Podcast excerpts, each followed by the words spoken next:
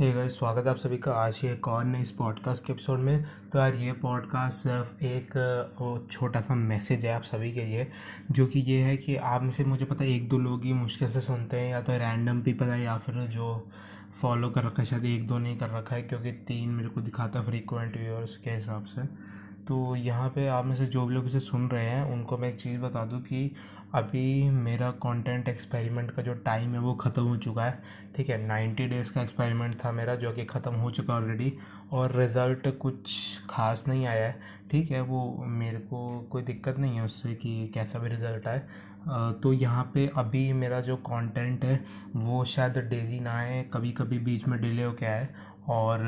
अगर आपका कोई भी क्वेश्चन है किसी भी चीज़ के रिगार्डिंग तो आप क्वेश्चन करके